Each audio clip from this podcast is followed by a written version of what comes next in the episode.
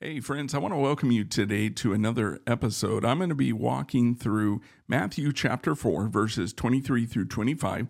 I hope you'll stick around and join me, and maybe we can discover something together.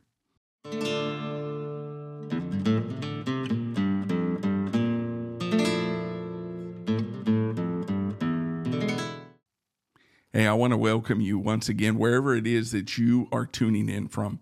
Today's episode is available wherever podcasts are found and, of course, on YouTube as well. So you can watch this on video, on Spotify, on YouTube.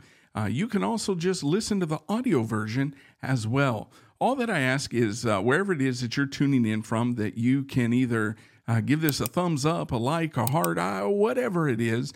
And that will help all the different algorithms make sure that this can maybe get promoted to some other folks maybe they can get a dose of God's word because I think that's what we need today, right? We we we need God's word. So would you help me out? Give this a like, give this a comment. If you're not subscribed, subscribe to the channel as well. All right, well, let's get right into it. It's Matthew chapter 4. We're going to be looking just at a couple of short verses.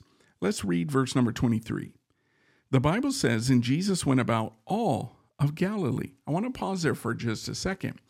Now, in these few short verses. These are condensed. Matthew is is kind of writing in rapid fashion. These verses cover the span of several months. Now, how do we know that and where where do we get that from? Well, we get that from the phrase he went about all of Galilee. Now, Galilee really is either big or small. It's a matter of perspective, but we do have some information about the region of Galilee. Um, it was 70 miles by 40 miles, so you tell me, is that big or is that small? Uh, one of the first century historians, this is a man by the name of Josephus. This is where we get this from. He says during the first century that there were 204 cities or villages, and this comes um, again directly from a historian by the name of Josephus. So, from that, what we would gather is that this would take several months in order for Jesus to kind of fulfill this uh, evangelistic circuit, if you will. Now, going back to the to the scripture, because Matthew says he went about all of Galilee, we need to remember that this is the beginning of Jesus' ministry. Why is that significant? Because he's been baptized, affirmed, and empowered by the Father. He's been tempted in the wilderness. He's now gathered some disciples. And guess what he's doing? He's demonstrating ultimately what they're going to be doing. So, right off the bat, he goes and he begins to teach in synagogues.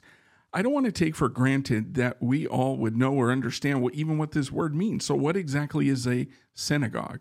Synagogue is simply a gathering place. It was central to the life of all Jewish people. It was a place of, of education and training, it was a place of worship.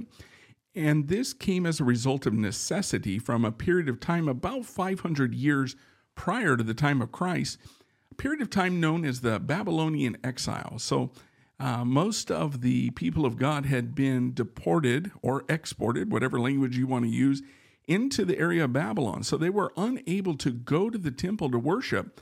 And so, out of necessity, they began to develop this system of education and training and worship known as the synagogue. And that carried forth all the way into the first century. And of course, when they had returned back into the land. And so Jesus is actually capitalizing and utilizing this particular system of the synagogue. Now, it would have been very commonplace during the first century for a synagogue, as long as you had 10 families, you could establish a synagogue in a town or community. So it'd be very commonplace to invite a rabbi that would be traveling around or a rabbi um, that was eh, over at a nearby village or town to come in and to teach and to preach. Now, is there a difference between teaching and preaching? The answer to that is actually yes. Now, traditionally speaking, teaching would involve the mind, the intellect, and it's for instruction. That would normally be done in a formal setting, but the rabbi or the, the teacher would be seated and he would teach. Now, when it came time to preach, this was more of a proclamation. So in teaching, they would exposit, that means they would give the explanation or the meaning of an Old Testament passage of Scripture. Now, during the time of Jesus, they would actually be on a particular reading calendar. So they would have their normal readings, and then there would be a uh, an explanation of the text. Now, there could also be an opportunity for preaching as well. What's the difference? Well, preaching was actually done standing up, and this would be a proclamation, a declaration. Not so much for teaching, although there could be some teaching included in the preaching, but the preaching would be proclamation, a declaration. It's the heralding of a truth, an eternal truth. And so we see the the the mode, the method, and the content of what Jesus was actually doing. So what was he preaching? He's teaching, most likely he was using the Old Testament scriptures, but then preaching the gospel of the kingdom. What exactly does that mean? What is the gospel of the kingdom? Well, we don't have to wonder a whole lot because embedded in that is the same message that John the Baptist had been already declaring. The gospel of the kingdom says that the kingdom is at hand, the kingdom is here. Repent, get your heart right, get your life right, and get ready. This is the, the, the heart of the gospel message. And so, teaching, preaching, and then notice healing. So, Jesus is making sure that he's hitting all areas of life. The teaching, the intellect, the preaching appeals to the heart. It demands or compels someone for a decision. And then healing in the body. So we have mind, body, um, spirit, your heart, all those areas Jesus is absolutely concerned about. Now, coincidentally, the, the teaching would be modeled by the Apostle Paul and by the uh, rest of the apostles as well, because Paul was famous. First thing he would do when he would go and travel is he'd go and he would look for what? He would look for a synagogue, right? And so um, Jesus is the ultimate model. Now, I, I want to make sure that I make this plain because Jesus was not limited to a formal institution or a formal location. What do I mean by that? Well, we already have in the previous section, where was Jesus teaching? He used a boat, didn't he? He got into he got into Peter's boat and he began to preach right out of that boat. You say, well, that's not in Matthew. Well, it's actually found in Luke chapter number five when you when you kind of mash it all together. So Jesus Jesus used an opportunity to teach and to preach wherever he went. We're actually going to see in the very next chapter that he he he's gonna he's gonna teach from the side of a mountain right that's called the sermon on the mount the mount of beatitudes why is that important and why am i telling you that because oftentimes we think that we are limited to teaching and preaching. First and foremost we think that that's limited to a particular title or a call. And i want you to know that that's not the case. Um, you don't have to be uh, a pastor. You don't have to be an evangelist. God has called you to speak. You can speak to your friends, your family, your coworkers, and you don't need a formal place or formal institution. You can go around and spread this gospel wherever you are at. And so I think oftentimes people feel like they are limited due to due to their status, due to their title, due to their position, whatever it is. So again, I just encourage you today, reach out to some folks and uh, use whatever means is necessary to begin to uh, do, do your part by teaching and preaching. So, Jesus is healing all kinds of sickness, all kinds of disease among the people. And then, of course, we have in verse number 24 that his fame went throughout all of Syria. So here we have a geographical location. A couple of things with this particular location. Um, there are various different commentators or interpreters that have, uh, you know, speculated on a couple of different things. First and foremost, the way that Rome looked at Israel in the first century, anything north of, of Jerusalem and outside of the region of the Galilee was considered Syria. So that could be what Matthew is actually talking about. But it also could be the actual geographic Syria, which is just north of Israel today. Regardless of that, the point is still clear that Jesus' fame is spreading out and spilling outside of the borders of where he is ministering, which is pretty incredible. So, what is the result of that? They begin to bring him all the sick people who are afflicted with various diseases and torments. So, Matthew is very thorough in his explanation. Those who are demon possessed, epileptics, and paralytics. And guess what? He healed them. He healed them. What is this? This is a demonstration now. Jesus has been talking about the kingdom of God, and now he is demonstrating the kingdom of God. What does that have to do with us today?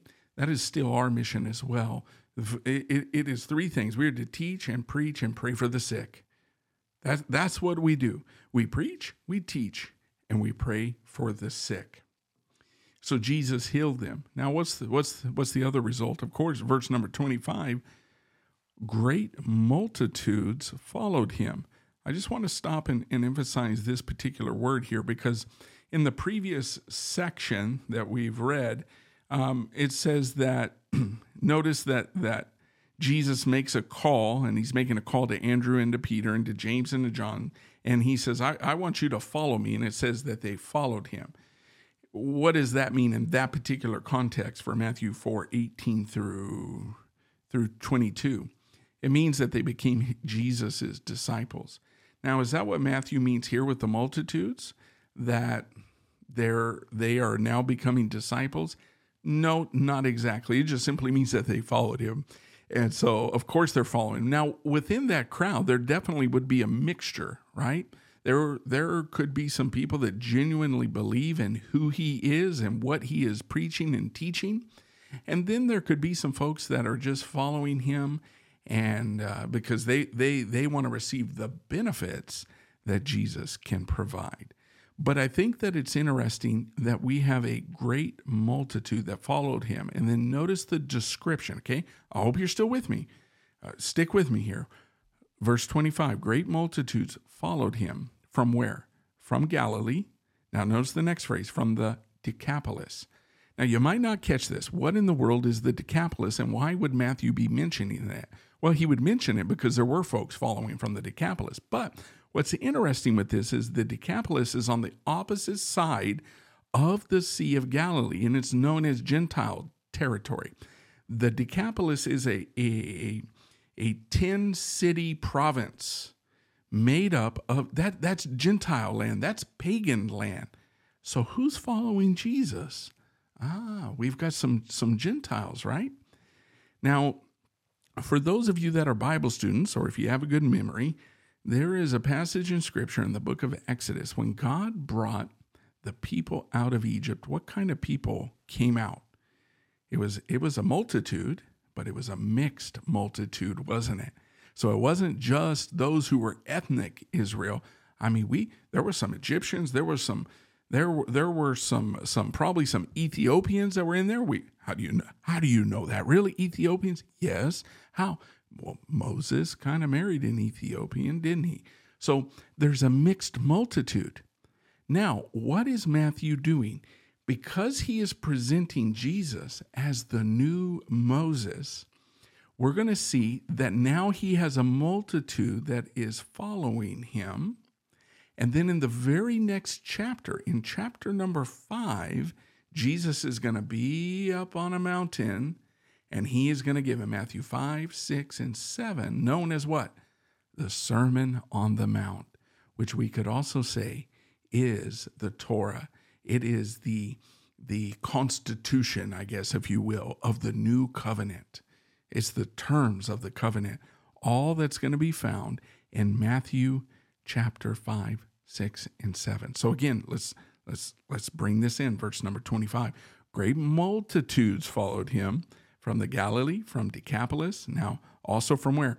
Jerusalem and Judea, and beyond the Jordan. Now, what's beyond the Jordan? What's beyond the Jordan?